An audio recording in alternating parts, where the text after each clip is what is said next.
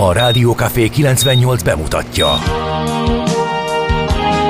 A Fekete Erdőn is túl, a város szélén, a hatos számú korteremben, egy olyan városban, ahol a vészhelyzetek mindennaposak, és bármi megtörténhet. És meg is történik. Ahol a kisbefektetők nap mint nap a tőzsdei kilengések között egyensúlyoznak. Egy eséssel már is megtörténhet a baj. Segítség! Csak négy doktoron múlik a biztos felépülés. Doktor urakat várják a négyes műtőben. Egy fáradt, de mindenre elszánt és profi csapat vigyáz az egészségre minden reggel. És kik ezek a kitartó szamaritánusok? Négy orvos, egy módszer és egy bögre kávé. Ács Gábor, Gede Balázs, Kantor Endre és Mihálovics András. A főorvosi szobából pedig Profit professzor adja a helyes diagnózist. Humor, emberi sorsok, közönséges balesetek és profi megoldások. Néha sürgősségi, néha félig zárt osztály. A Gazdasági Muppet Show minden hétköznap reggel. Te is figyelj! Neked is írjuk a receptet! De miért? Ha nincs pénzed azért, ha megvan, akkor pedig azért. Millás reggeli. Egy kis kanállal minden reggel, és minden rendben lesz. A Millás reggeli főtámogatója a Schiller Flotta Kft. Schiller Flotta is rendtakár. A mobilitási megoldások szakértője a Schiller Autó tagja. Autók szeretettel. A Millás reggeli főtámogatója az üzleti kihívásokra választadó, rugalmas IT és telekommunikációs szolgáltatásokat nyújtó Magyar Telekom. Szép reggelt kívánunk, ez tehát a Millás reggeli 6 óra mint kettő perckor. Igen. Endre. Mi, mi, mi? Hát megint megkapjuk a hallgatóktól, hogy Mi, elkésünk. dehogy is, ezt már elmagyaráztam. Nem dolgozunk meg a fizetésünket, A stb. szignál pontosan kezdődik. Jó, Nézd de csak. Látod? igen, de van olyan elvárás velünk szemben. Nincs. Pont azért, mert nagyon szeretnek minket a hallgatók. Nem. A Duma kezdő, jó. Már lezártuk nem- ezt lezártuk. a kört. Ezt Jó. a kört lezártuk, azokat a hallgatókat már nem tartjuk számon. Csak a pozitív Ez a- hallgatókat tartjuk Jó számon, akik hozzátesznek. Figyelj, tök egyszerű, rájöttem, tehát így 50, 50 fölött én húztam egy piros vonalat, és az úgy Azt működik. érzem, hogy úgy változások. működik, Komoly hogy változások nincs vita, nálad. tehát ennyi. Tehát én elmondtam mindent, amit szerettem volna, és befejeztük a Na beszélgetést. de végén. Endre, hát ez nálad 49-nél is így Nem, volt. Mi ez nem volt így. Nem? nem akkor kedves voltam, és Igen? szimpatikus, és nyitott egy csomó Tehát ahhoz mindenre. képest is bekeményítettél, úgy döntöttél? Ne, ez nem bekeményítés, csak meguntam. Elfáradtam. Fáradtam. Milyen lesz-e 60 után? Semmi, ugyanilyen. Ugyanilyen? Most ilyen Hát leszek még százig. Ebben már nem hiszek. Na, azért mutatkozzunk be, mert már rögtön összevitatkoztunk. Ja, igen, itt az is, Szóval, is. A A stúdióban. stúdióban Ács Gábor. és Kántor Endre, és a hallgatók természetesen. Az, a de van, az De van, de van. Igen, neked ez jön, az megvan, neked az jött. megvan, az az ismerős. Azt mondja, hogy, várja, volt egy löpapa korán kelt, és rögtön írt nekünk, azt mondja, ja, hát egy cikk bosszantotta föl. Én próbálom visszafogni magamat, és nem ide behozni. Túlságosan gyakran bosszantom föl magam értelmetlen hülyeségeket tartalmazó. Az már most az, hogy a, a címes dolgok, az már szerintem azon Az túl, túl lehetünk, bár abban is volt egy-két nagyon húzós az elmúlt időszakban. Ah, De ő a, egy indexes cikken akart fönn, amelyikben azt írják, hogy Ha jót akarsz, ezek a dolgok mindig, mindig, legyenek, nálad a vonaton. Egy ilyen cikk van, és ebben olyanok vannak, hogy étel és ital és láthatósági mellény. Hát ez mondjuk tényleg érdekes. Az étel és ital nyilván az a célzás arra, hogy a vonat bármennyit késhet Magyarországon, és ha megéhezel, de jó, oké. Okay. Meg a nem mindegy, hogy most egy 20 perces vonatútról van szó, vagy egy 20 órásról, tehát eh, oké, okay. Értjük. A kedves Bandi, The One, az vajon mit jelent De neked? van. Ő így írta. Ja, az a de... ja, ő is a de van. Jó. Na, hát ezt most így nem dekódoltam, túl korán van még ezek szerint nekem is. Jó, látod, látod, a hallgatók direkt vitatkoznak, szerintem csak azért, hogy téged kicsit Nem, bosszantsanak. én, de engem nem így jó. bosszant. Azok a hallgatók, akiken látom, hogy hát látom a pozitív cheat, érzem, azokat szeretem és megölelem abszolút az éteren keresztül. D-kartárséknál tovább tart a felújítás, mert úgy kezdi, hogy sétál a kocsihoz 5 perc, ugye beszámolt arról, uh-huh. hogy nem tud a ház előtt parkolni, mert hogy ott valami közműépítés van, viszont a Zugló Hermina mező távol. A 25 perc az átlag fölötti, mondhatjuk, hogy a 22-23 az Igen, átlagos, kicsit a 20 ugye- a nagyon jó idő. Na a pont erről akartam beszélni, dugós. hogy öm, egyszer lehetetlen volt eldönteni, hogy milyen idő lesz ma, hogy bicajjal tudok-e jönni, vagy nem. Mi, tök egyértelmű volt, Nem hogy nagyon volt kellemes egyértelmű. meleg reggel lesz ma és holnap. Elmondom neked, hogy tegnap még későn este is megnéztem mind a met.hu-t, mind az időkép.hu-t, mind a köpönyek.hu-t, és teljesen egy, egymásnak ellentmondó információk voltak arról, hogy esti fog, és, Ja, hogy, csa- és ja, hogy hány százalékra tartják a csapadéknak Az a, az nem esélyt. tudni. Nem lényegtelen a bicikli szempontjából, de az zuhogó esőben annyira nem jó biciklizni. A, a köpenyek.hu-n 0 százalék volt, az uh-huh. időkép.hu-n 70-80 százalék, tehát ilyen eltérések voltak. Aha. Én azon röhögtem még, hogy nem tudtam eldönteni, hogy melyik kabátomat húzzam fel. Mert olyan szinten ketté van szakadva az ország, erről beszéltünk, hogy, hogy, hogy nem ér el mindenhova ez a meleg. Ugye a déli, délkeleti régiókban sokkal melegebb van, de képzeld el, hogy Velencén 18 fokban indultam el reggel, uh-huh. Teljesen leizzadtam, átvettem a kabátomat a vonaton, mert elhoztam a vékonyabbat. Budapesten 13 fokba jöttem tovább, akkor meg fázott a kezem. 4 fok különbség volt 40 Ez kilométeren. ez a különbség, hogy nyugaton van melegebb, mert ez tegnap is, tegnap is tök látványos Lehet, hogy volt. Aha. kicsit ö, széthúzódott, és nem annyira erőteljes, de tehát az, hogy, hogy jössz érted egy, egy 40 percet vonaton, 40 kilométert, és 4 fok különbség Az van. előfordul, amikor jön be egy front éppen, Az és tolja maga nagyon. előtt. Igen. De tegnap, És hú- itt ráadásul zuhogott, amikor megérkeztem, akkor hagyta abba. Tegnap 20 fok különbség volt majdnem az ország két fele között. Teljesen elképesztő. És ilyen azért ritkán van, hogy ma például bejelentett, vagy bejelent, hát nem bejelentették, de hogy eléggé nagy valószínűséggel, kb. százzal Igen. meg lehet itt jósolni, hogy megdől a melegrekord Bizony. ma. Mert hogy az előrejelzés három és fél fokkal van magasabban, mint az eddigi melegrekord a Délalföldön. Na hát ennyit Tehát erről. 26-hoz Igen. képest ott az a 29 környéke az, ami majdnem biztosnak tűnik. Na, a Nagyon- vonatos, nagyon ja nem az, nem Na, vonatos meg volt. Akkor a statisztikai világnaphoz jó ez, amit mondtál. Például, Most. igen. Egyébként a statisztikai világnappal kapcsolatban azt el szeretném mondani, hogy előfordul, előfordulási valószínűsége ennek a napnak az a 365-ből egy, tehát ez fontos. Úgyhogy igen. Ha vele, annyit még lőpapa hozzá, hát ő nincs cukorból. nincs. Egyesekkel Ja, ellentétben. ja, ja, Bármennyire is eshetne, Mhm. azért suhannék. ja. Én is tudnék úgy, ahogy a lőpapa szokta, tetőtől talpig izébe, Lastexbe, csak akkor nem kell besétálni egy stúdióba, ahol más emberi lényekkel együtt el kell tölteni is. három és fél órát. Tökre örültünk, hogy benézett hozzánk. Nem, úgyhogy- annak örültünk, csak azért az más. Igen, Tehát, igen. A, a, a kapcáknak Tök jó annak van szer- egy tök jó, jó kis illata. van, Tehát persze, van, minden rendben van vele. Na, menjünk tovább akkor. Nem csak statisztika. Vendel. Várj, van má- Ja. másik világnap is van, nem? Az nagyon fontos, azt neked kukáztam. Ja, azért, mert A légiforgalmi irányítók és a biztonságos repülés világnapja bizony, van ma. bizony. Úgyhogy aki ma repül és találkozik légiforgalmi irányítóval, az köszönjön neki, üdvözölje, tisztelegjen, Az tapsoljon. Is, az is, akinek törlik a járatát, vagy késik 30 órát, mert a légirányítók éppen sztrájkolnak, és ez elég gyakran előfordul újabban Európában. Hát igen. Na, Vendel napja van, ünnepelnek még a Vendeleken kívül az Artemonok, Szintiák, Déliák, Iringó, jaj de szép, Iringó, nagyon rég találkoztam Iringó nevű hölgyel, úgyhogy, meg hát Ural is nyilván, sokkal régebben, de Iringóval rég találkoztam. Kleopátra, Saul, Cynthia, ezek a mai névnapok, és az évfordulók közül egy párat emelünk csak ki.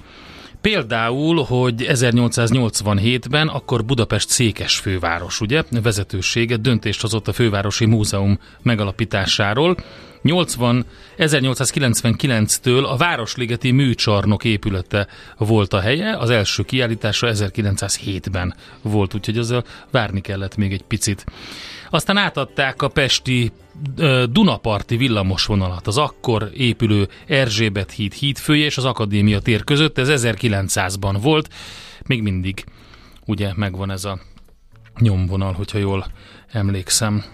Igen. Melyik, melyik? Hát a, a a, az első pesti Dunaparti villamosvonal, a ugye az Erzsébet híd és az Akadémia között volt de a akkor. Pesti oldalon. Igen, Nyilván. igen. Jó. Mhm, Az ke- a kettes, Az igen. ugyanaz. És 1949-ben jelent meg a Nőklapja első száma. Továbbra is óriási sikerrel működik. Na nézzünk névnaposokat, vagy a születésnaposokat. Te kit emelnél ki? Lugosi Béla. Hát az igen klasszik. Szuhai Balázs. Lugosi Béla 1882-ben született, ő eredetileg Blaskó Béla Ferenc Dezső névre hallgatott, hát így nem lehet vámpírkodni, mert szétröhögik magukat a szerencsétlenek a kiszemelt áldozatok, hogy jön a Blaskó Béla, az nem jó. Lugosi Várj, Béla nem, névvel sokkal jobb. Ha csak Blaskó Béla, Blaskó Béla Ferenc, Ferenc Dezső. Dezső. Igen. igen. Szóval a leghíresebb Dracula em, alakító volt. Ő Szuhai Balázs, igen. 1935-ben. A Zseb TV-ből. Többek És között. még sok más. Um, Paród, paródiából is. Arthur. Rimbaud, francia szimbolista költő, um, zseniális pacák volt. Balasi Bálint is ezen a napon született. Állítólag. Bement Mert a mint, boltba. mint tudjuk, a középkorból fölmaradt feljegyzések azért nem feltétlenül hmm. pontosak e tekintetben, de a lényeg az, hogy legalább Balasi Bálintot Van, is megemlíthető. pontos, amikor odaírják, tudod, hogy ekkor meg ekkor. De mondjuk igen, Balasi Bálint, róla tudjuk az alliterációt, itt tanultuk meg. Bement a boltba, és bekente bajszát barna bagarollal. Most pedig nyilván egy olyan zene fog következni, amelynek előadója... Mi a Viggo Mortensenről nem beszélünk? Ja, jó, oké. Átugrottam. Kamala Harrisről nem beszélünk. Hova tűnt Kamala Harris? Hát Ez a nagy kérdés. Ezt már háromszor Valóban megkérdeztük a eltették. szakértőktől, Egyszer- de még senki nem magyarázta meg, hogy ő miért lett ennyire népszerűtlen, meg hogy Népszerűtlen lett és teljesen mellőzött. teljes... Tehát körülbelül azóta, hogy alelnök lett, nem szerepelt a hírekben, és mintha semmit se, történt volna, és Igen. csinált volna. Legalábbis hozzánk így jutott el. Tök érdekes egyébként. Tehát mekkora hype volt körülötte, meg mennyire örült Igen, mindenki. Igen. Eh, hogy ő lett az alelnök, legalábbis ugye annak idején már azért, mert hogy színesből és nő, uh-huh. de úgy tűnik ez kevés volt önmagába. Hát nem tudjuk a hátterét, érdekes. Minden esetre ő az Amerikai Egyesült Államok 49. alelnöke még, és elég valószínű, hogy nem ő lesz a a következő választás után akkor se, hogyha a demokraták nyernének. Na, szóval 71-ben Viggo Mortensen. A zöld könyv megvan? Útmutató az élethez? nem tudom átugrani Mortensen, nincs. Nem. Hát óriási színész. Legyünk már ott, hogy lássuk. Nem, nem az, amit csinált a gyűrűk urában. Hát az, mit tudom én, az oké, okay, mindegy. Nem annyira számít. De hát a, az út is eszméletlen jó volt szerintem. Um, a Captain Fantastic-et azt mindenkinek ajánlom, egy nagyon érdekes szívben markoló film. A zöld könyv pedig egy egyszerűen zseniális a Green Book.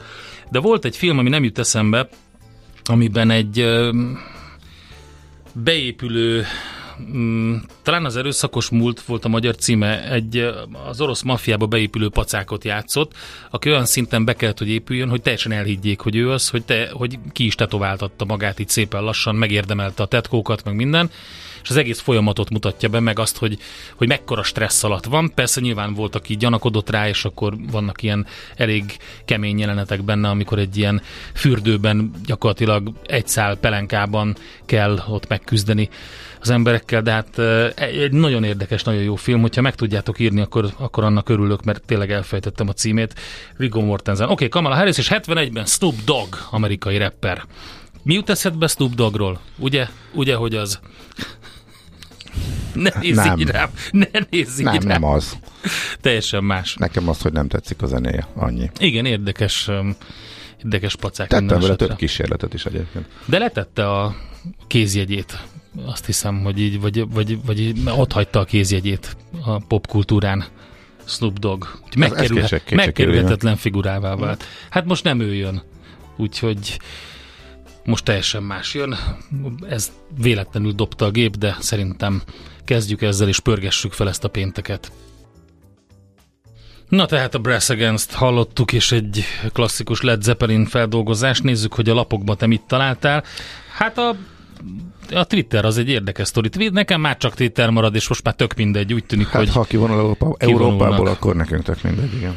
azt fontolgatja, hogy az új internetes platform szabályozás miatt kivonja a Twittert Európából. Elon Musk ezt a Reuters szellőztette meg, most ugye az X néven ismert közösségi média platformról van szó, és hát ugye nem tetszik nekik, hogy em, ebben a régióban ugye em, az Európai Unión belüli szabályozás miatt, ez a digitális szolgáltatásokról szóló törvény, a DSA miatt hát különböző iránymutatásoknak kell megfelelni, mert hogy ugye azt például, hogy káros tartalmak terjedésének a megfékezése, tiltja, korlátozza a felhasználókat célzó bizonyos gyakorlatokat, többek között előírják, hogy bizonyos belső adatok megosztását a szabályozó szervekkel és a kapcsolódó kutatókkal. Ezt meg kell tenni, és hát ez nem smakkol Elon Musknak, úgyhogy az X az lehet, uh-huh. hogy már nem lesz elérhető nálunk. A G7.hu fölkutatta az uh-huh. elérhető adatok alapján, hogy a magántőke alapok hol tartanak, tehát a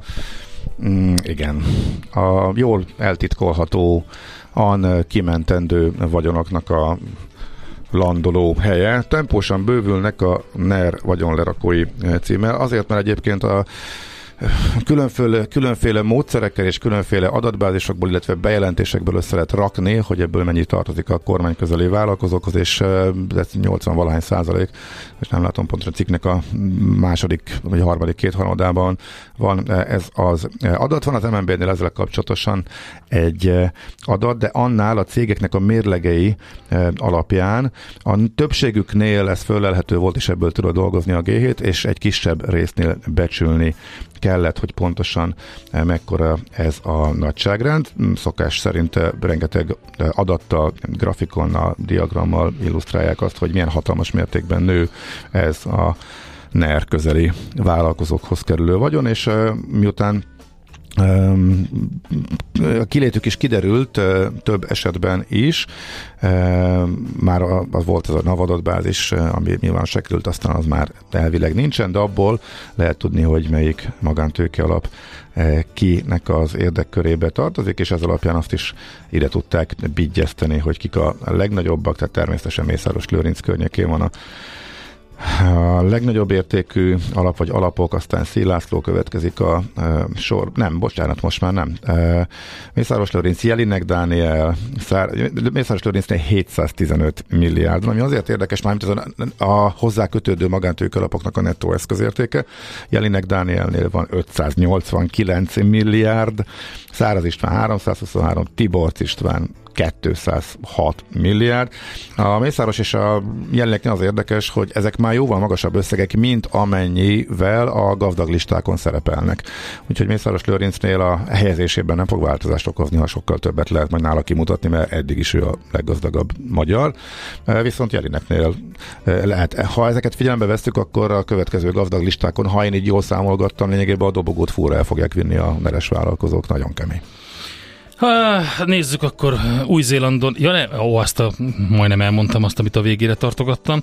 E, úgy tűnik a portfólió írja, hogy még idén szabadon átjárható lesz a román-magyar határ. Románia és Bulgária jelentős lépést tett a Schengeni tagság felé azáltal, hogy előrehaladást méghozzá nagyot értek el határellenőrzés, valamint a migrációs és menekültügyi szabályozás területén, és hát ugye ennek a folyamányaként történhet ez meg. Aztán hát ugye volt a, érdekes volt a Biden beszéd, a Hamashoz hasonlította Putyint, körülbelül 300-ra tippelik azt, hogy hány ember halatott meg a gázai kórházatért támadásban.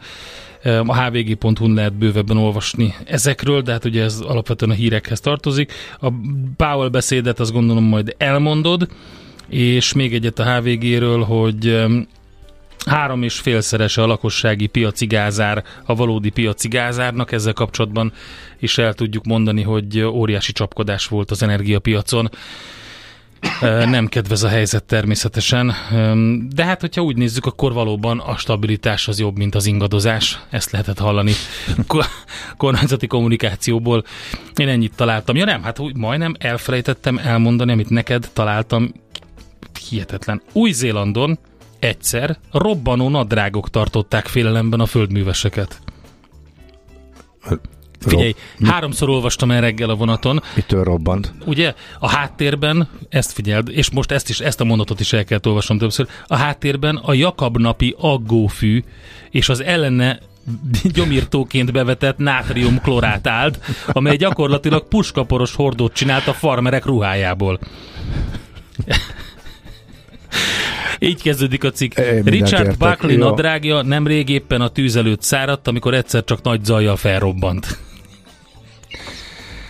Hát Figyelj, hát jó. Telexen mindenki utána mehet ennek a kiváló irománynak. Nézzük meg, hogy mi történt a tőzsdén.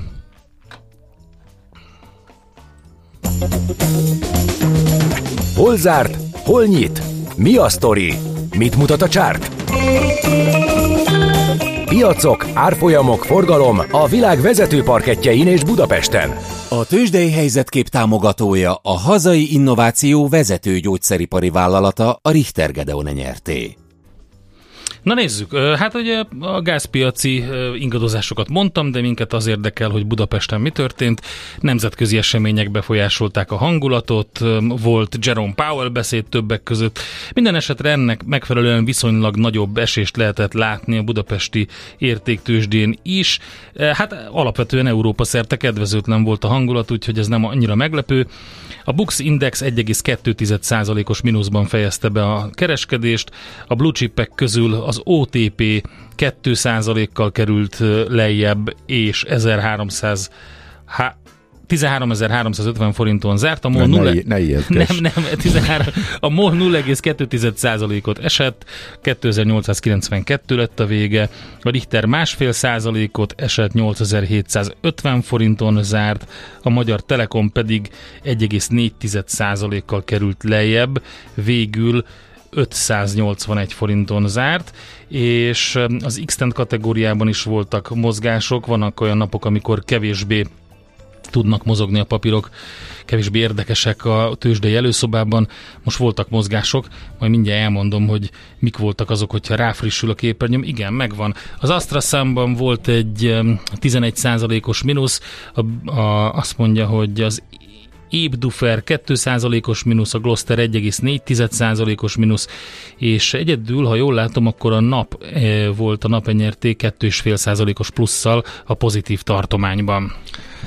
Amerika esett, és napon belül is nem volt nagy az esés, egy százalékon belül, de a napi mélypontokon zártak a papírok, mármint ugye nagy átlagban az indexek alapján, amit említettél, a Fed elnök, hát először egy picit olyan lájtosnak magyarázták bele, És aztán utána a viszont a kérdések, kérdésekre igen. várat, hogy kemény, mármint ugye a kamat eh, várakozásokat illetően keménynek tűnt, tehát hogy azt lehetett kiolvasni belőle, hogy még azért odébb lesz a szigornak a föladása. De ez egyébként nem látszott a, a, várak, a kamatcsökkentéssel kapcsolatos várakozásokon, ugye, hogy mennyit áraz a piac, kiárazódott az idei kamatemelés vonatkozó várakozás teljesen a novemberi kamat döntőüléssel kapcsolatosan, és a decemberrel kapcsolatban is lejött 40%-ról 30-ra a kamatemelési esélye, tehát ez mondjuk ezzel szembe mutat.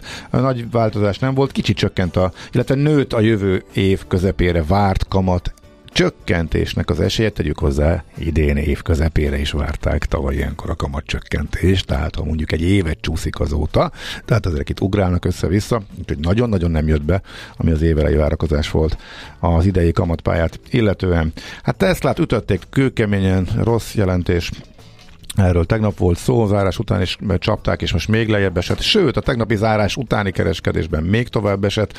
250 volt nagyjából két nappal ezelőtt, már aznap, mikor kijött a jelentés zárás után, tehát tegnap előtt is lefelé tartott aztán tegnap a hivatalosan 10% körül esett, és akkor még lejjebb tolták. Nagyjából 250-ről egy ugrásra 220 alatt termelt. A Netflix pont az Netflix, ellentétje. ezt akartam mondani. Az Jól alakul. Fölfelé, fölfelé, ott tetszett a befektetőknek. a, Mindenkinek nagy kedvence lett a, a, a, számok ismét, azért ott voltak azért ott jó nagy Egyébként, egyébként látszott, írtások. látszik, a, a, rendben, de látszik, hogy összeszedte magát tartalmilag a Netflix, eléggé oda tette magát, úgyhogy ez meg is mutatkozik a mostani számokban. Legalábbis most a befektetők ennek örülnek, így van. Tőzsdei helyzetkép hangzott el a Millás reggeliben. Tőzsdei helyzetkép hangzott el a hazai innováció vezető gyógyszeripari vállalata a Richter Gedeon nyerté támogatásával. Isten éltesse! Isten éltesse, egészségben, egészségben, boldogságban, boldogságban, nyugiban, nyugiban. szülinapja alkalmából Szalai Zsoltot. Szívből Andi, gratulálunk. légy szíves, te is mondd ezt el. Mondd egy nagyon elég, boldog, még mondd egy nagyon boldog születésnapot. Nagyon boldog születésnapot a kívánok én is Szalai Zsoltnak. Á, te szádból szerintem sokkal szebben hangzik. És Zorkának mondunk, is. Zorka, Így van, így van. ma Aki 15 Zorkának éves. 15 éves. Jaj, de jó De figyelj, és ha ezt, írja a szül, ezt írják a szülők, hogy 7 éve már a millás reggelire alszik vissza a kocsiban, hát ezt köszönjük szépen, akkor ez... 15 évesen is? Hát, Hát simán. Ja, le, lehet, hogy ebbe egy ilyen kis finom kritika is megfogalmazódott, de értjük.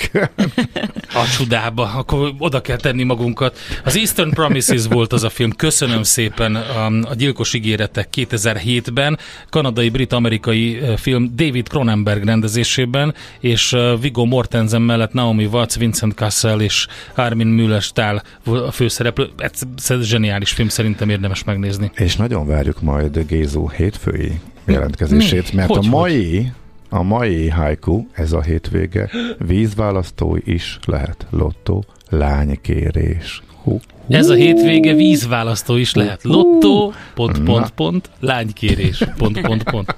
Na ebből mi fog kisülni? Hétfőn hogy nem egy seppuku lesz a haiku vége. Ez egy... Na jó, jön Schmidt Andi. A, aki hogy vagy, rég találkoztunk. My life is drum and beer. Ú, nagyon menő. Fú, ez nagyon... már a pénteki póló. Akkor Ez már mellén az. állhatsz, és én hozom a sört. Mit szólsz hozzá, látod? Sunset? Jó, ja, ja, ja, látom. Sunset Oké. Brewing. Ja, jó. Benne Úristen, vagyok. Ma, ma, ma, Te van, a- meg- ma van a ma van, koncertünk? ma, ma, hát, ma, most, ma ú, megyünk. lehet, hogy ma- majdnem elfelejtettem volna. Te így jössz. Gábor?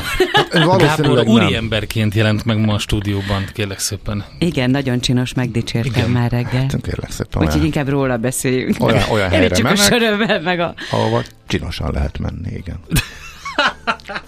De Nagyon estére, estére átved lesz. Persze, e- este rock, rocker leszek. Helyes. Az a baj, a borostát nem tudom visszanöveszteni, de hát mindegy, így jártam. Hát akkor jöjjenek a hírek, információk, aztán jövünk vissza. Mi elég sok minden van a mai műsorban is, jól megpakoltuk nektek, mert hogy azonnal a nyugdíjreformmal fogunk kezdeni.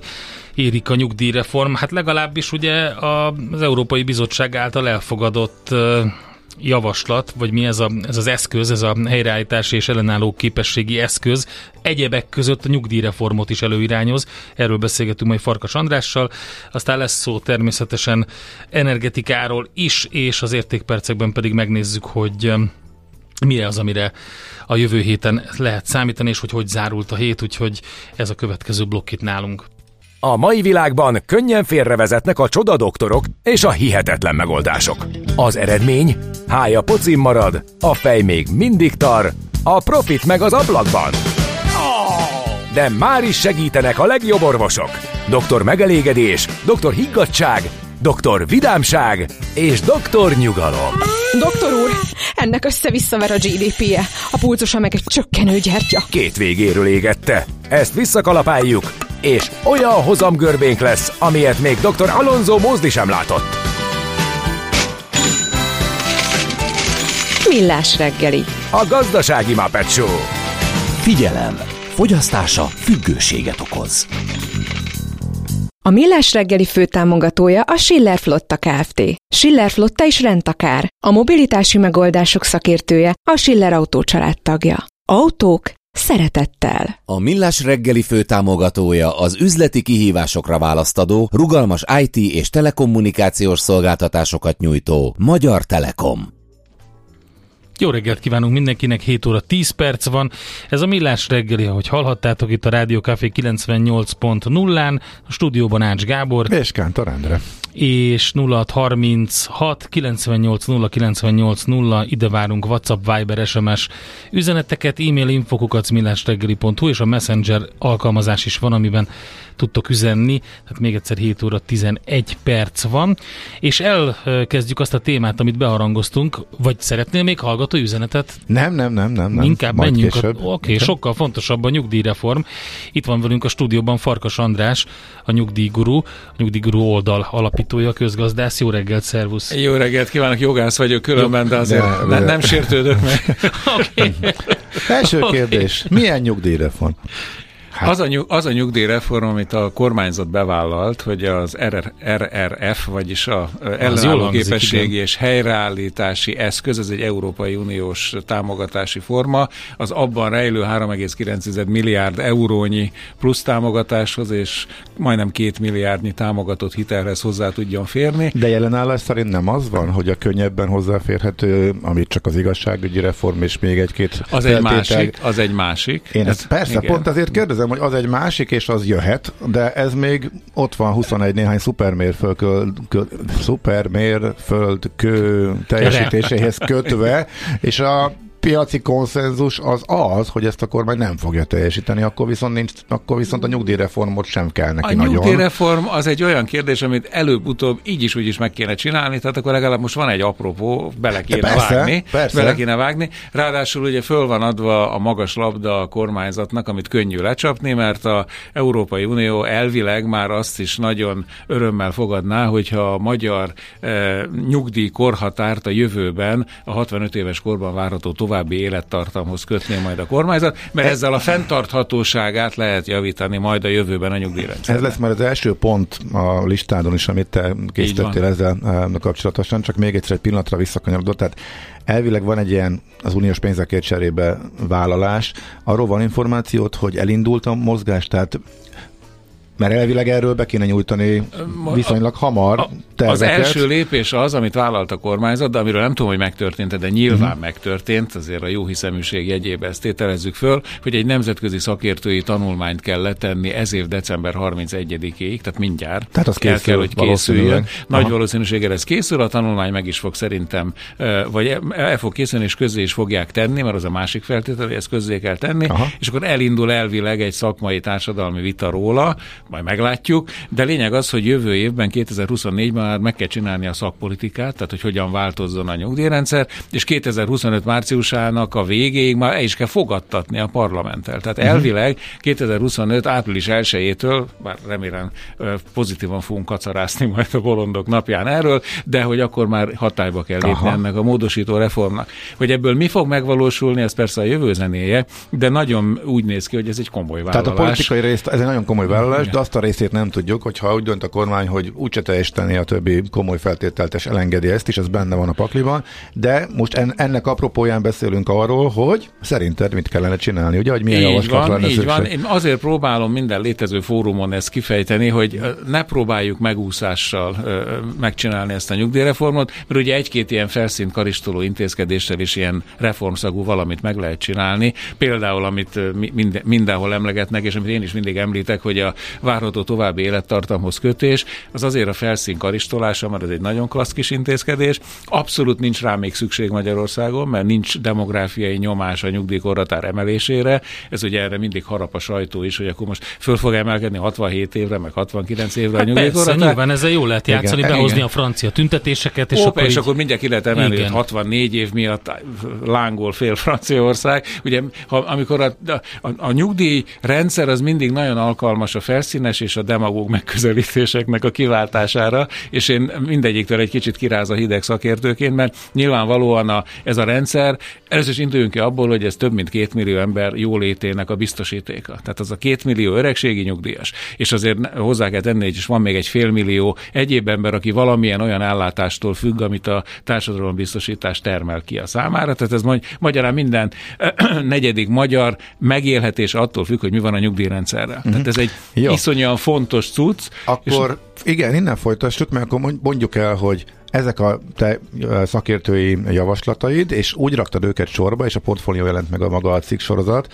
Érdekes a csoportosítás, tehát a politikai kockávatok alapján, nyilván erre mondtam most példát, illetve a végrehajtási nehézségeik alapján is, ami könnyű és kockázatmentes, és igazából politikai balhé se lett belőle, a kormány se gondolhatja azt, hogy ettől szavazatokat veszít. Ez, ez a bizonyos élettartamhoz kötés, ami hogy a 65 éves korban várható további élettartamhoz kötés. De ez hogy működne pontosan? Ez mit jelent pontosan? A aktuárius, tehát a biztosítási matematikusok, meg a demográfusok megnézik minden egyes évjáratra, hogy mennyi a mondjuk a te várható további élettartama, de nem személyesen a tiét, hanem a 59-ben, 62-ben, 67-ben születettek további várható élettartama. Hát a hat... kicsit később Igen, születtem, de nekünk köszönöm, nem de- az a, de nem az a, jaj, nagyon, nagyon kedvesek látszik, tudod. Igen, te 85-ösökre is ugye kell Ja, megállapítani. köszönöm, így A lé- így remélem, a jó indulatodat így visszaszereztem. abszolút, Lényeg az, hogy eh, minden egyes évjáratra meg lehet pontosan mondani, hogy mennyi a várható további élettartama. Minket kitüntetetten az a pillanat érdekel, amikor eléri az adott évjárat a 65 éves életkorát, akkor mennyi a további várható élettartama. Na, a mostaniaknak mennyi? Csak úgy A mostani 65 éves férfiaknak 14,3 év, Mhm. a mostani 65 éves hölgyeknek 17,3 év. Tehát látszik, hogy a nők azért, ők az Persze. erősebb, nem? Tehát ők tovább élnek, idősen is tovább élnek. Ez nem túlságosan hosszú, mert Magyarországon majdnem 6 évvel rövidebb ez a várható élettartam, mint az Európai Uniós átlag, nem is beszélve arról, hogy mi van. Hattal? Bizony, ez nagyon-nagyon... És, és csak az en- átlagnál. És ennek és nem, nem is a- Ausztriáról beszélünk, és az igazság átlagról. szerint ennek a fő oka nem az, hogy nálunk az idősebbek gyorsabban és többen halnak, mint eh, az európai átlag, hanem azért, mert a középkorú férfiak azok gyorsabban és többen halnak, mint az európai Na, de azok és már ez- nincsenek benne ebbe. de Tehát- az lerontja a vállalatú élettartamot. az átlagot szintén. Sajnálatos Ma módon. van a statisztika a világnapja, csak statisztika mondom. világnapja, igen, igen. Ez, Úgyhogy ez, ez tényleg egy fontos nap. abszolút. Lényeg az, hogy Igen, és visszatérve... akkor, a- és akkor mit jelentene a javaslat? Visszatérve a témához, tehát megnézik, hogy a 65 éves életkorban, ugye ezt ráadásul eh, nem lehet külön férfi, külön nőt mérni, mert gender semleges a nyugdíjrendszer, tehát kijön az, hogy mondjuk 16 és fél év a várható Mhm. uh-huh. élettartam a 65 éves korban, mondjuk a 62-ben születetteknek, ők elérik a 65 éves életkorukat, és akkor látszik, hogy a korábban mért 15 évhez képest most 18 év a születéskor, vagy a, a 65 éves korban várható tovább élettartam, az három évvel hosszabb, mint a korábbi, és akkor ehhez képest azt mondják, hogy ezzel automatikusan a három évhez tartozik egy három éves emelés, vagy egy másfél éves emelés, vagy tök, tök mindegy, tehát valami arányszámot meghatároznak rá. Finnországban mondjuk minden egy évnyi hosszabbodás, az 8 hónapnyi automatikus nyugdíjkorhatár emelést jelent, de például a svédeknél ott minden Na, év nem úgy- plusz egy évet jelent. De akkor és nem azt jelenti, hogy 65-nél közlik velem, hogy akkor plusz még három évig dolgozhatsz, mert most ezt Nem, nem, nem, hát ezeket mind nagyon... Ugye a demográfiában az a szép, hogy ezek hosszú távú folyamatok, minden gyönyörűen előre lehet jelezni, és ráadásul akkor, ez azt jelenti, akkor hogy minden évben csúszva egy picit kitolódik így a van, így van, nyugdíjkorhatár. így van. És azért lényeges ez, mert ez automatikus. Tehát ilyenkor nem a parlament nem- hozzáállásától függ, hanem a, a, a tényleges Attól még számoktól. ez politikailag ebből lehet balhét. Nem lehet balhét. Nem, Tizen- szerintem 13 országban már be- igen. átment, semmi gond nincs Ha ez a vele. rendszer elindul és működik, akkor mindenki e- ez- ezt így elfogadja. Igen. Sokkal inkább Mhm. van balhé abból, hogy például hogy, a, hogyan, hogy nem zabálja fel az infláció. Például azokat a... Nézd, ha Na, már, ez egy másik nagyon várjál, bocsánat, fontos ha, amikor kérdés. bevezetik, akkor lehet ebből balhét. Tehát bevezetnék 20 Bevezetik, és utána 20 10 10-15 év türelmi idő van mindig. Hát Tehát figyelj, 25-ben bevezetik, 26-ba választás, azt, azt mondani, hogy én már most ki tudom neked számolni, hogy a csúszás miatt fiatal vagy, A legalább 20 10 20 följebb lesz neked a nyugdíjkorhatár, Pontosan akkor még nem tudod kiszámolni, ez benne a szépség, hanem majd csak akkor, amikor te elérsz a Nem tudom kiszámolni, hogy mennyi, de azért sejthető, hogy jó Annyi sejtető, hogy vagy a, tehát az államok a következőt választhatják. Most azt mondják, hogy 67 év a nyugdíjkorhatár, mint ahogy mindjárt annyi lesz Németországban, meg Belgiumban, meg Holland, sőt Hollandiában már 69 felé kacsingatunk, Belgiumban Mhm. is 69 felé, a teljes védnyugdíj már most is csak 69 évesen jár, a dánok ott tartanak, hogy ők már 70 éves koruk előtt nem is akarnak nyugdíjba menni, tehát látszik, hogy ezek ilyen természetes folyamatok, amik húzzák föl a nyugdíjkor, de a déli államokban is ugyanez a helyzet, mindegy, csak nálunk. jobban tudjuk. Az, De, de, hogy hát mi, mi mindent de- jobban tudunk. Ne ezen az ezért jó egy ilyen autó. Gábor, van itt egy csomó pont, nem tudjuk mind megbeszélni. de, de lényeg az, hogy én ezt tartom a legkönnyebben megvalósítható, Jó, oké, és legkevésbé kockázatos Mert nem találkoztál az De Gáborral de azért, milyen lesz a többi? Na, hát A többi az nagyobb vitát fog generálni, de az előbb említette a, Igen. a, a Endre, hogy van a a, a legnagyobb problémák egyik az infláció kezelése Igen. a nyugdíjrendszer. Hogy az Istenben lehet kezelni úgy, hogy tényleg ne veszítsen a vásárló értékéből a nyugdíj.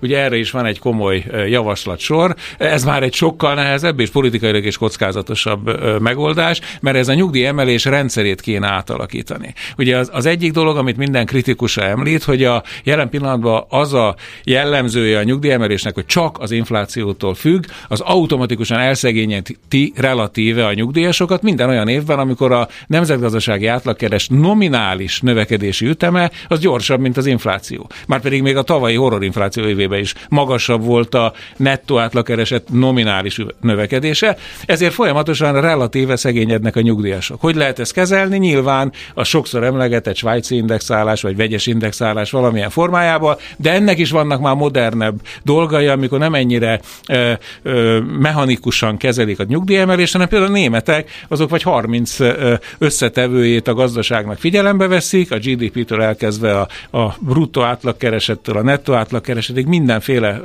számot figyelembe vesznek, és azzal minden évben meghatároznak egy úgynevezett nettó nyugdíj pont értéket, ugye ott pontrendszer van, és ahhoz képest kalibrálják a nyugdíjakat. Ebben az esetben a nyugdíjasok nem szólhatnak semmit, hiszen ö, ugyanolyan tempóban emelkednek a nyugdíjak, vagy ugyanolyan rendszer szerint, mint ahogy a keresetek, de a keresetek nyilván azok más típusú összetevőknek engedelmeskednek, mint a nyugdíjak, de ebből nincs is gond, mert szépen a nyugdíjasok nem tudnak leszakadni annyira Aha. az aktívaktól. A másik dolog, hogy az inflációt se tudja igazán kezelni a mai rendszerünk, azért, mert állandóan becslésekre épül. Tehát a magyar nyugdíjemelés az elindul egy januári becsléssel, ami a költségvetési törvényben jövőre meghatározzák, mennyi lesz az infláció. Igen. Honnan a csodából tudott-e fél évvel a következő év előtt ilyen hihetetlen Ráadásul ugye- gazdaságpolitikai hát hát, között? hát tudja, jól, Ja. hát jól Jó, alulbecsüljük, hogy addig is kevesebbet kelljen fizetni. Benne van Aztán 600 utólag kell megemelni, akkor legalább az, azért nagyon jó szakértőnek lenni, mert nézem a kollégák elemzését, az egyik szerint jövőre nem is lesz 6% az infláció, a másik szerint 8% is lehet az infláció. Tehát Akkor nagyjából mondjunk hármat, van- és akkor csak annyival kell emelni. Hát, Aztán...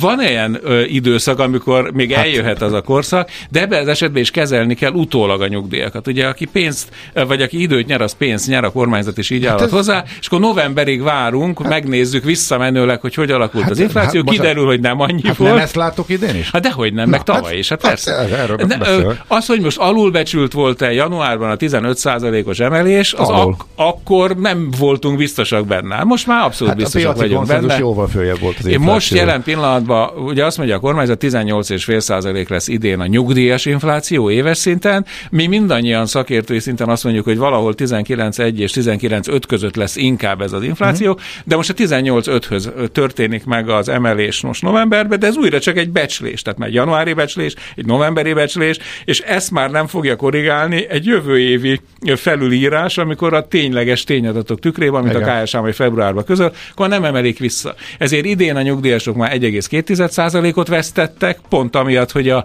tavalyi nyugdíjemelés az 14% volt, a tényleges infláció meg 15,2 a nyugdíjasoknak, az idei meg ugye most 18,5-öt fognak ellensúlyozni az emelések, de lehet, hogyha 19,5 lesz, akkor 1%-kal megint beragad. Na most a javaslat ezt kiküszöbölni?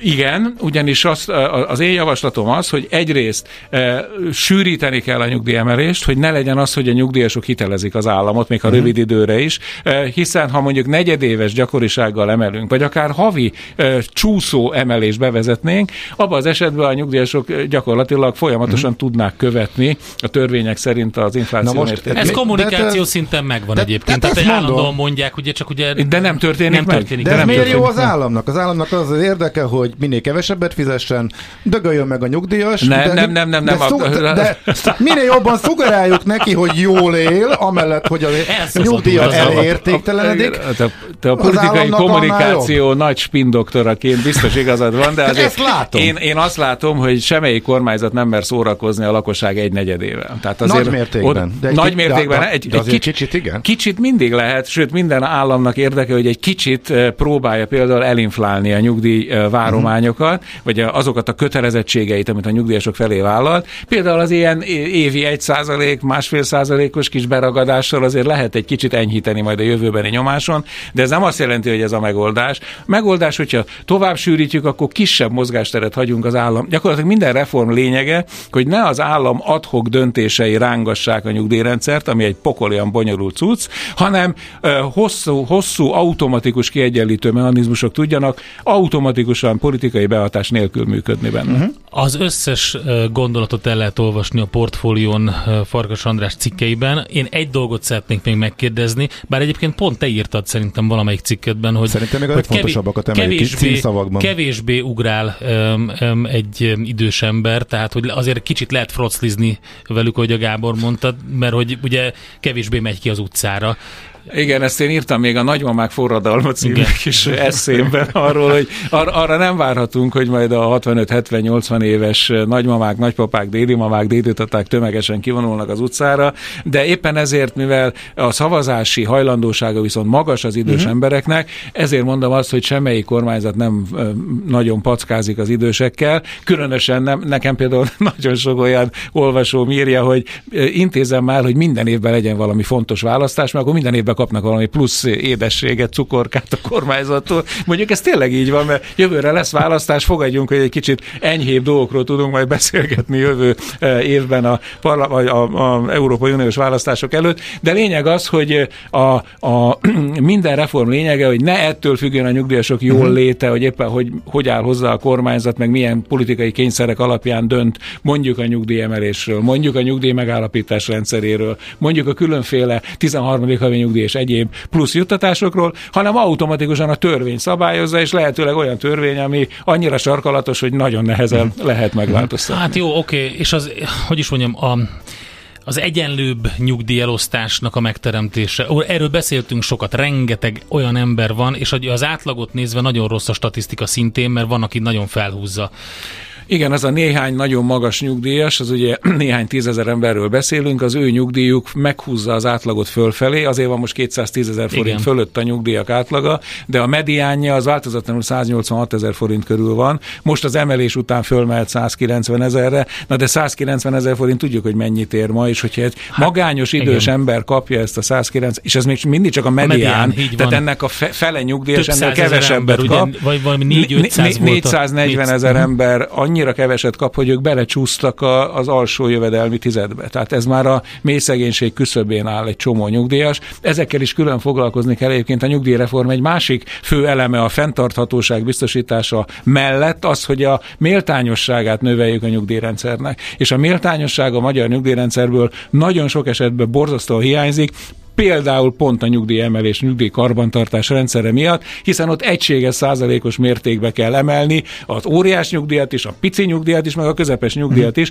Sehol másutt a világon nem ennyire mechanikus az egész, vagy jövedelmi transferekkel biztosítják, hogy a nagyon szegényeknek jusson egy kicsit több, vagy külön forrásokból biztosítják, és akkor speciális korrekciós mechanizmusokat építenek be, hogy az, hogy a nagyon szegény nyugdíjas ne szegényedjen tovább, hanem próbálják egy kicsit fölhozni, hogy ne szakadjon szét a nyugdíjas társadalom. András, a javaslataid pontjai közül hányat sikerült érintenünk? Háromig eljutottunk, vagy négy volt? Háromig már a- négy, és hát sok, de a, Még a, alap, Huszon, de alap problémák megvan. Ugye, am- amit én beírtam, hogy ami a, a politikailag könny, kockázatmentes és könnyű megvalósítani, az végül is van négy ilyen elem. Aztán a kicsit kockázatosabbak között van még további öt, és az, ami viszont már politikai kockázattal is komolyan jár, azok a lényeges nagy átalakítások. Hát arra nem hiszem, hogy ennyire rövid időn belül sor kerülhet majd, tekintettel arra, hogy mondjuk egy nagy átalakítás az egy ilyen 5-10-15 éves Igen. előkészítés szokott igényelni. azért fussunk azokról is majd egy kört még valamikor. Nagyon szívesen, mindenképpen messzire. fontos téma. Egy hallgatói hozzászólást akkor még hozzád, András, mindenképpen idéznék. Nem semmi, doktor Farkas milyen fittipaldi most is.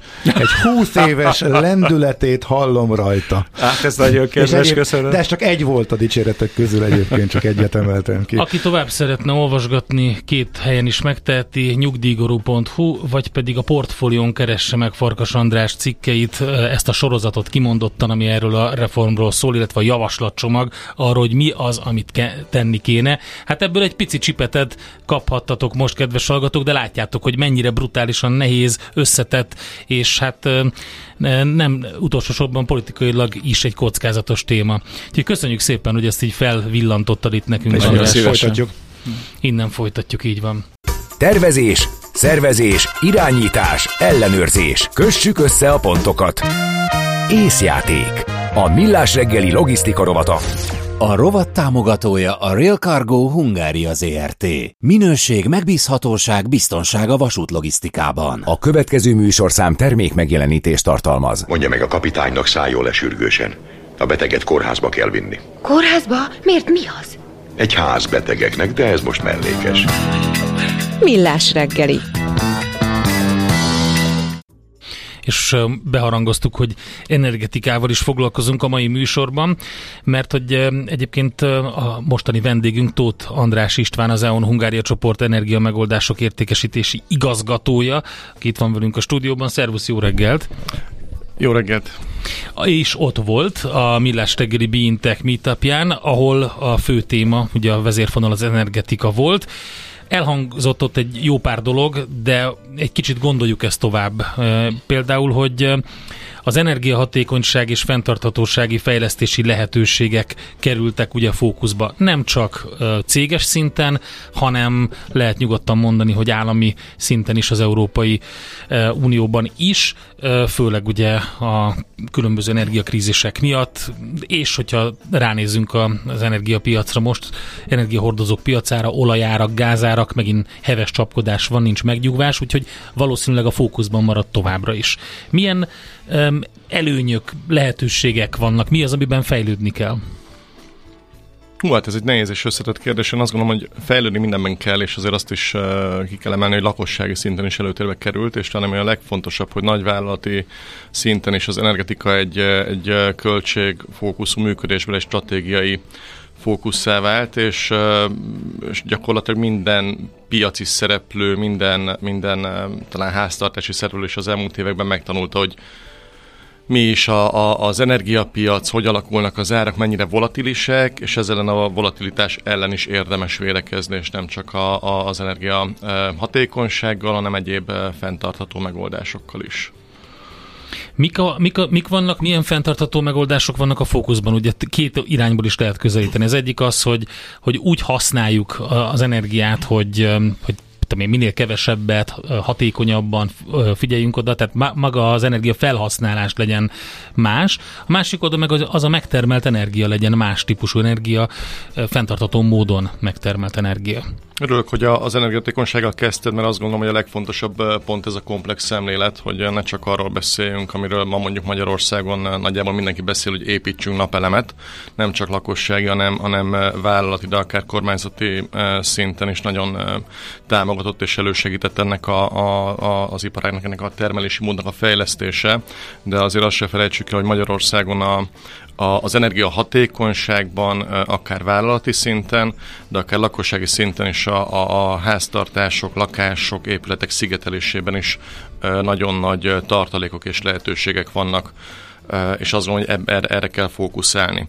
A nagyvállalati szinten egy egy, egy beruházásnak nyilván akkor tekinthetünk fenntarthatónak egy beruházást, hogyha az, az nem csak zöld, megújuló, biztonságos kockázatot csökkent, hanem, hanem zöld megoldás is, és, és, és pénzügyileg is fenntartható, tehát egy megtérülő beruházásnak kell lennie, hiszen egy vállalat életében, ami pénzügyileg nem áll meg, az nem lesz fenntartható, hiszen előbb-utóbb a vállalat működését veszélyezteti. Lakossági szinten azt gondolom, hogy már összetettebb a helyzet, ott azért a a, a, a magyarországi rendelkezéssel és elköltető jövedelem azért azt gondolom, hogy csökkent az elmúlt években, ahogy az a mai műsorban is már elhangzott, hogy a, a, a reál jövedelmek azok csökkentek, így fontos, hogy a, a, magyar háztartásokat segítsük a, a fenntartható megoldásokban való átállásra. Ezt ugye a, a közelmúltban a, a kormányzat is a, a, az ászlájára tűzte ismét, nem először.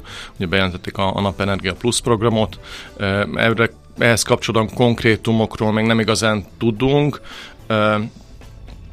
kevés konkrétum jelent meg rendelet vagy, vagy kormányhatározat formájában, de azt lehet tudni, hogy egy, egy nagyjából 76 milliárdos keretösszegű támogatási programot indítanak, várhatóan jövőre. Ez a mi Számításaink szerint hozzávetőlegesen 20 ezer háztartás napelemes rendszerének a telepítését fogja támogatni. 65 hát százalék... hogyha matek kijön, igen, mert hogy ez 65 éppen elromlott. Nem feltétlenül romlott képest, el, nem? de ez egy, ez, egy, ez egy mellékszál, szerintem, bocs, hogy ezt mondom, Gábor, mert hogy, hogy erről beszéltünk korábban, Mhm. uh-huh. tehát, ki, tehát e- fejezzük be azt, hogy, hogy milyen lehetőségek Ja, ja, vannak, és értem. mit kéne csinálni, és Csak- akkor utána Csak mehetünk a át erre. szabályoknak is stimmelniük kell, hogy A- ez megvalósuljon. igen. Itt, itt pont ez a támogatás már olyan rendszereket fog támogatni, amik visszavatvédett rendszerek, tehát a hálózati stabilitást nem veszélyeztetik, Aha. napelemet és akkumulátort fognak támogatni, és ugye várhatóan a, a, a, azokban a, a áramkörökben, áramkörzetekben lesz lehetőség telepíteni, amik nem úgynevezett zároltak. Ilyen lesz egyébként a, a magyar Magyarország 93% ez a, ez a háztartások nagyjából 85-86%-et fogja lefedni. Tehát itt már sokkal körültekintőbben gondoltak arra, hogy hogyan érdemes fejleszteni napelemes rendszereket a villamosenergia hálózaton. Uh-huh. Oké, okay, de hogy a megtérüléssel is számol, számolnak valószínűleg, hogy ez megéri a lakosságnak. Tehát, hogy ezek a számok elérhetők legyenek. Ez 65%-os intenzitás mellett szerintünk ez egy 8 év alatti, akár még 5 8 éves megtérülés Ah, is jelentett oké. egy háztartásnak. Oké. Igen, de szerintem nagyon fontos az, amit a, korábban mondtál, és a, az energiahatékonysággal kezdtük, hogy, hogy ez a szigetelés és a, a, a szigeteltség, a házaknak, az épületeknek az állomány, a szerkezete milyen Magyarországon, borzasztó rossz állapotban van. Most az, hogy telepakoljuk napelemmel egy program keretében, az egy tök jó dolog, de azt mind a két irányból kéne fejleszteni azt, hogy, hogy jobb legyen a hatékonyság a felhasználásban. Teljesen egyetértek. Nagyon sokáig billegett egyébként a, a plegykák szerint, hogy ezt a, ezt a támogatási összeget napelemre vagy szigetelésre fordítsák. A napelem győzött, de azt gondolom, hogy a szigetelés sem kerülhet le a napirendről. Uh-huh. És akár csak a kádárkockákra vagy egyéb épületekre gondolunk, a szigetelésben tényleg nagy potenciál van, és azt gondolom, hogy, hogy akkor járunk el tudatosan, és mindenki akkor jár el felelősen, hogyha egy energia hatékonysági beruházás megelőz valamilyen felmérés. Egyébként nagyon jó online eszközök vannak, a, a, az EON-nak is van ilyen eszköz, egy online felmérő eszköz, de más piaci szereplőknek is, is van ilyen eszköze. Érdemes ezzel indítani, hogy lássuk, hogy tényleg milyen lehetőségeink vannak, milyen, milyen területen érdemes legelőször beruházni. Oké, okay, a jogszabályi környezet, a finanszírozásra egy mondatot mondtál, ugye, hogy, hogy ez egy picit a lakossági szinten nehezebb. Céges szinten hasonló a helyzet, vagy ott más azért a szituáció a finanszírozása, tehát korlátokról beszélünk most, és hogy a, milyen a jogszabályi környezet, hogy könnyebben lehet mozogni. Itt a napelemek kapcsán láttuk, hogy gyakorlatilag naponta változott. Volt azt hiszem két vagy három olyan hét itt a műsorban, akkor minden reggel ezzel kezdtük, mert nem lehetett pontosan tudni, hogy hova fut ki a szabályozás. Igen, ez nekünk is, uh, iparági szereplőknek is elég turbulens időszak volt. Nagyvállalati szinten én azt gondolom, hogy uh, a helyzet olyan szempontból egyszerű, vagy a matek olyan szempontból egyszerű, hogy azért a nagyvállalatok ugye szembesülnek a, a, a világpiaci energiaárakkal, annak a volatilitásával, és azt gondolom, hogy egy nagyvállalat életében is egy energiabeszerzési döntés olyan, mint egy befektetési döntés. Végig kell gondolnunk, hogy mennyiben akarunk kockázatot vállalni, mennyiben akarunk kockázatot kerülni, hiszen egy saját magunk részére épített, vagy minket ellátó energiatermelő eszköz, az, az ezt a kockázatot is csökkentheti.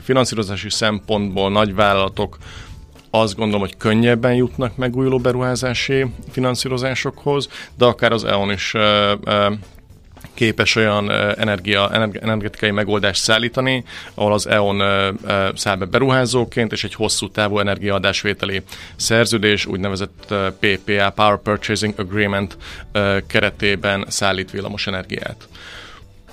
Ez miért, ez hogy különbözik egyébként az eddigi konstrukcióktól ez, ez a PPA?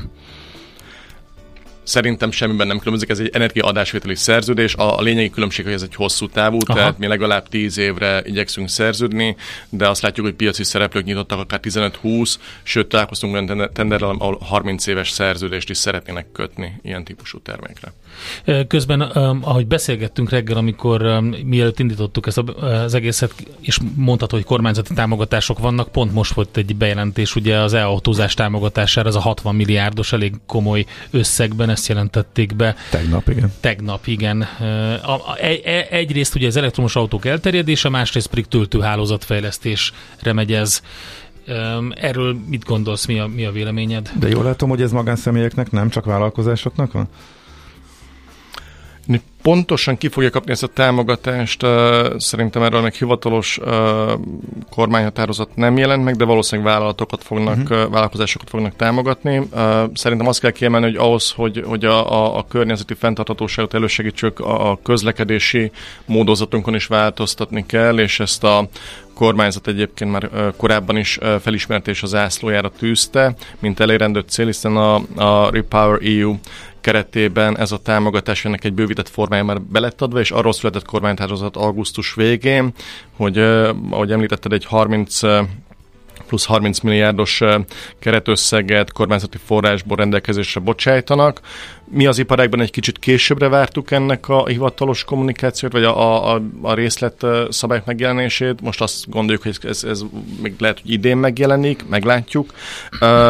És igen, az elektromos autózás az azt gondolom, hogy egy olyan trend, ami személyes véleményem szerint nem visszafordítható, meg fog történni. Kettő kritikus pont van. Az egyik, hogy a, azért az elektromos autók, főleg a magyar e, vállalkozások, vásárlóknak még mindig e, talán túlságosan drágák, hiszen a hazai autóállomány az az döntően használt, nyugatról importált autókból épül fel, de mondjuk ha azt nézzük, hogy az átlag életkor az ilyen 15-17 év körül lehet a magyar autóállománynak, érdemes cserélni, és a másik kritikus pont pedig a töltő infrastruktúra, ahol azt gondolom, hogy, hogy a, a 11-22 kilovattos töltőket, amiből elég sok van Magyarországon, fel fogják váltani a nagy teljesítményű töltők, ilyen töltőket egyébként többek között az EON is telepít, most már Székesfehérváron, Fóton, illetve több település, településen is fogunk telepíteni 150 kW-os töltőket.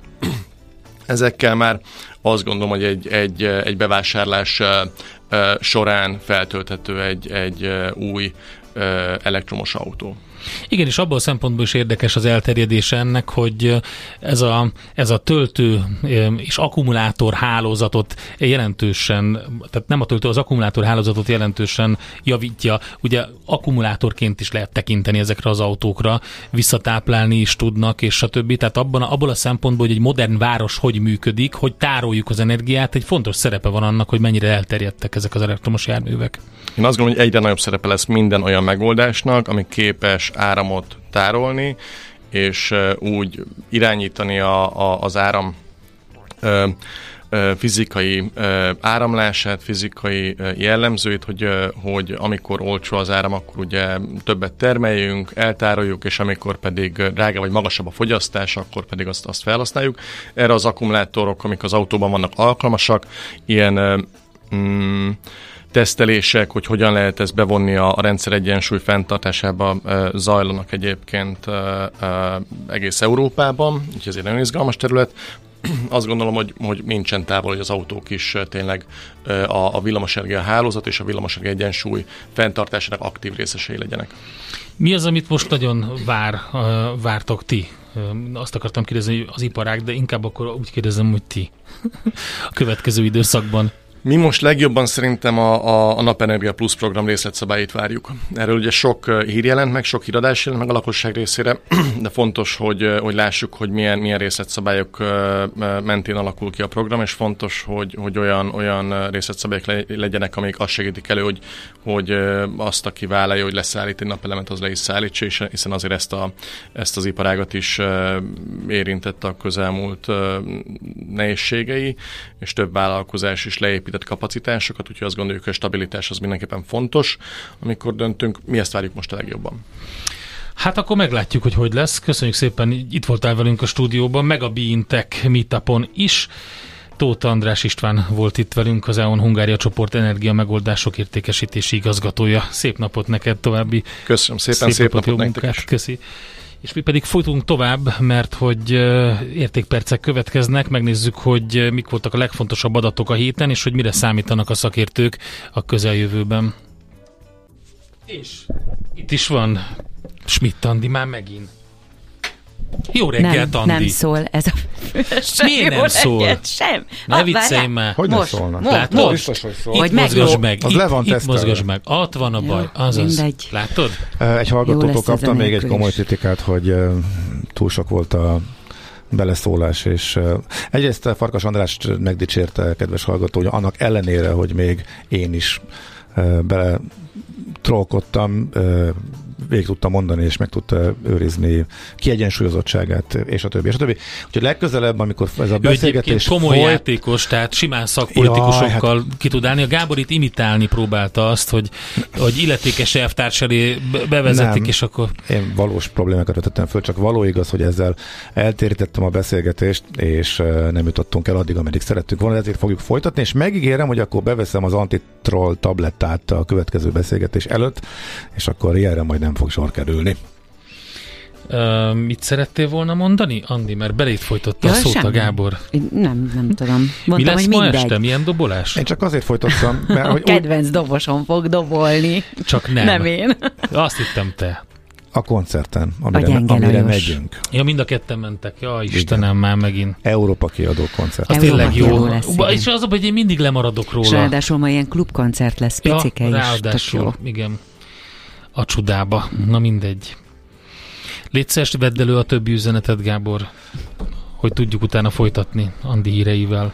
Ö, elő van véve. Hát Mindegy. van, de látod, hát ö, ezt előbb foglaltam össze, illetve hát ugye a nyugdíjhoz jó, érkeztek akkor jó. kérdések, ugye igen, tehát például az, hogy ez terv, vagy elvárás, ez a, az Andrásnak a javaslatai nyugdíjreformot vállalt a kormány az uniós pénzekért cserébe, és ezek Igen, a szakmai ezeket javaslatok, ezt a végén nem mondtuk el valóban, aki közben kapcsolt De be. nem, én többször nem- elmondtam. A portfólió megjelent egy cikksorozat, amiben Mhm. Farkas András összefoglalta az ő szakmai javaslatait, hogy mi az, amit bele kéne venni abba a nyugdíjreformba, amit kötelezően elvállaltak, és 2025. március 31 azt hiszem a határidő, amikor még amikor azt életbe kell Ah. léptetni, vagy valami ilyesmi. Szerintem megszavazni kell, idén Megszavazni, a, az, az első körös um, anyagot kell, amiről szó volt. És egy um, jó filmet ajánl a témához kapcsolódóan egy hallgató. Van erről egy fantasztikusan jó német minisorozat, nem is film, hanem minisorozat, a nyugdíjasok leadása címmel, amely úgy kezdődik, hogy befagyasztják a nyugdíjakat, írja a hallgató. Na, azt ma arra majd rákeresek, erről még nem hallottam. Megkérdezték, hogy melyik előadó feldolgozás volt az elején. A Brass Against, bocsánat, hogy nem válaszoltam időben, ők nagyon jó koncertet csináltak az akváriumban. Remélem, hogy jönnek még, mert akkor mindenképpen érdemes elmenni, de egyébként is érdemes bekövetni őket a különböző zenei csatornákon, mert folyamatosan szórják ki a szingölöket ö, különböző sztárfellépőkkel, meg vendégfellépőkkel. Nagyon jó. Andika, tiad a terep, Andika már rajzol. Azért, mert már unatkozik, una, unalmasak voltunk. Találtam egy tollat itt. Úgyhogy jön a hírekkel Schmidt Andi, aztán jövünk vissza mi, és eh, egy jó kis eh, sportos téma jön így 8 óra után, mert szörfözni fogunk. Nem, nem windsurfözni, meg kájtozni, nem, hanem a rendesen hullámot lovagolni. Úgyhogy ilyen is van.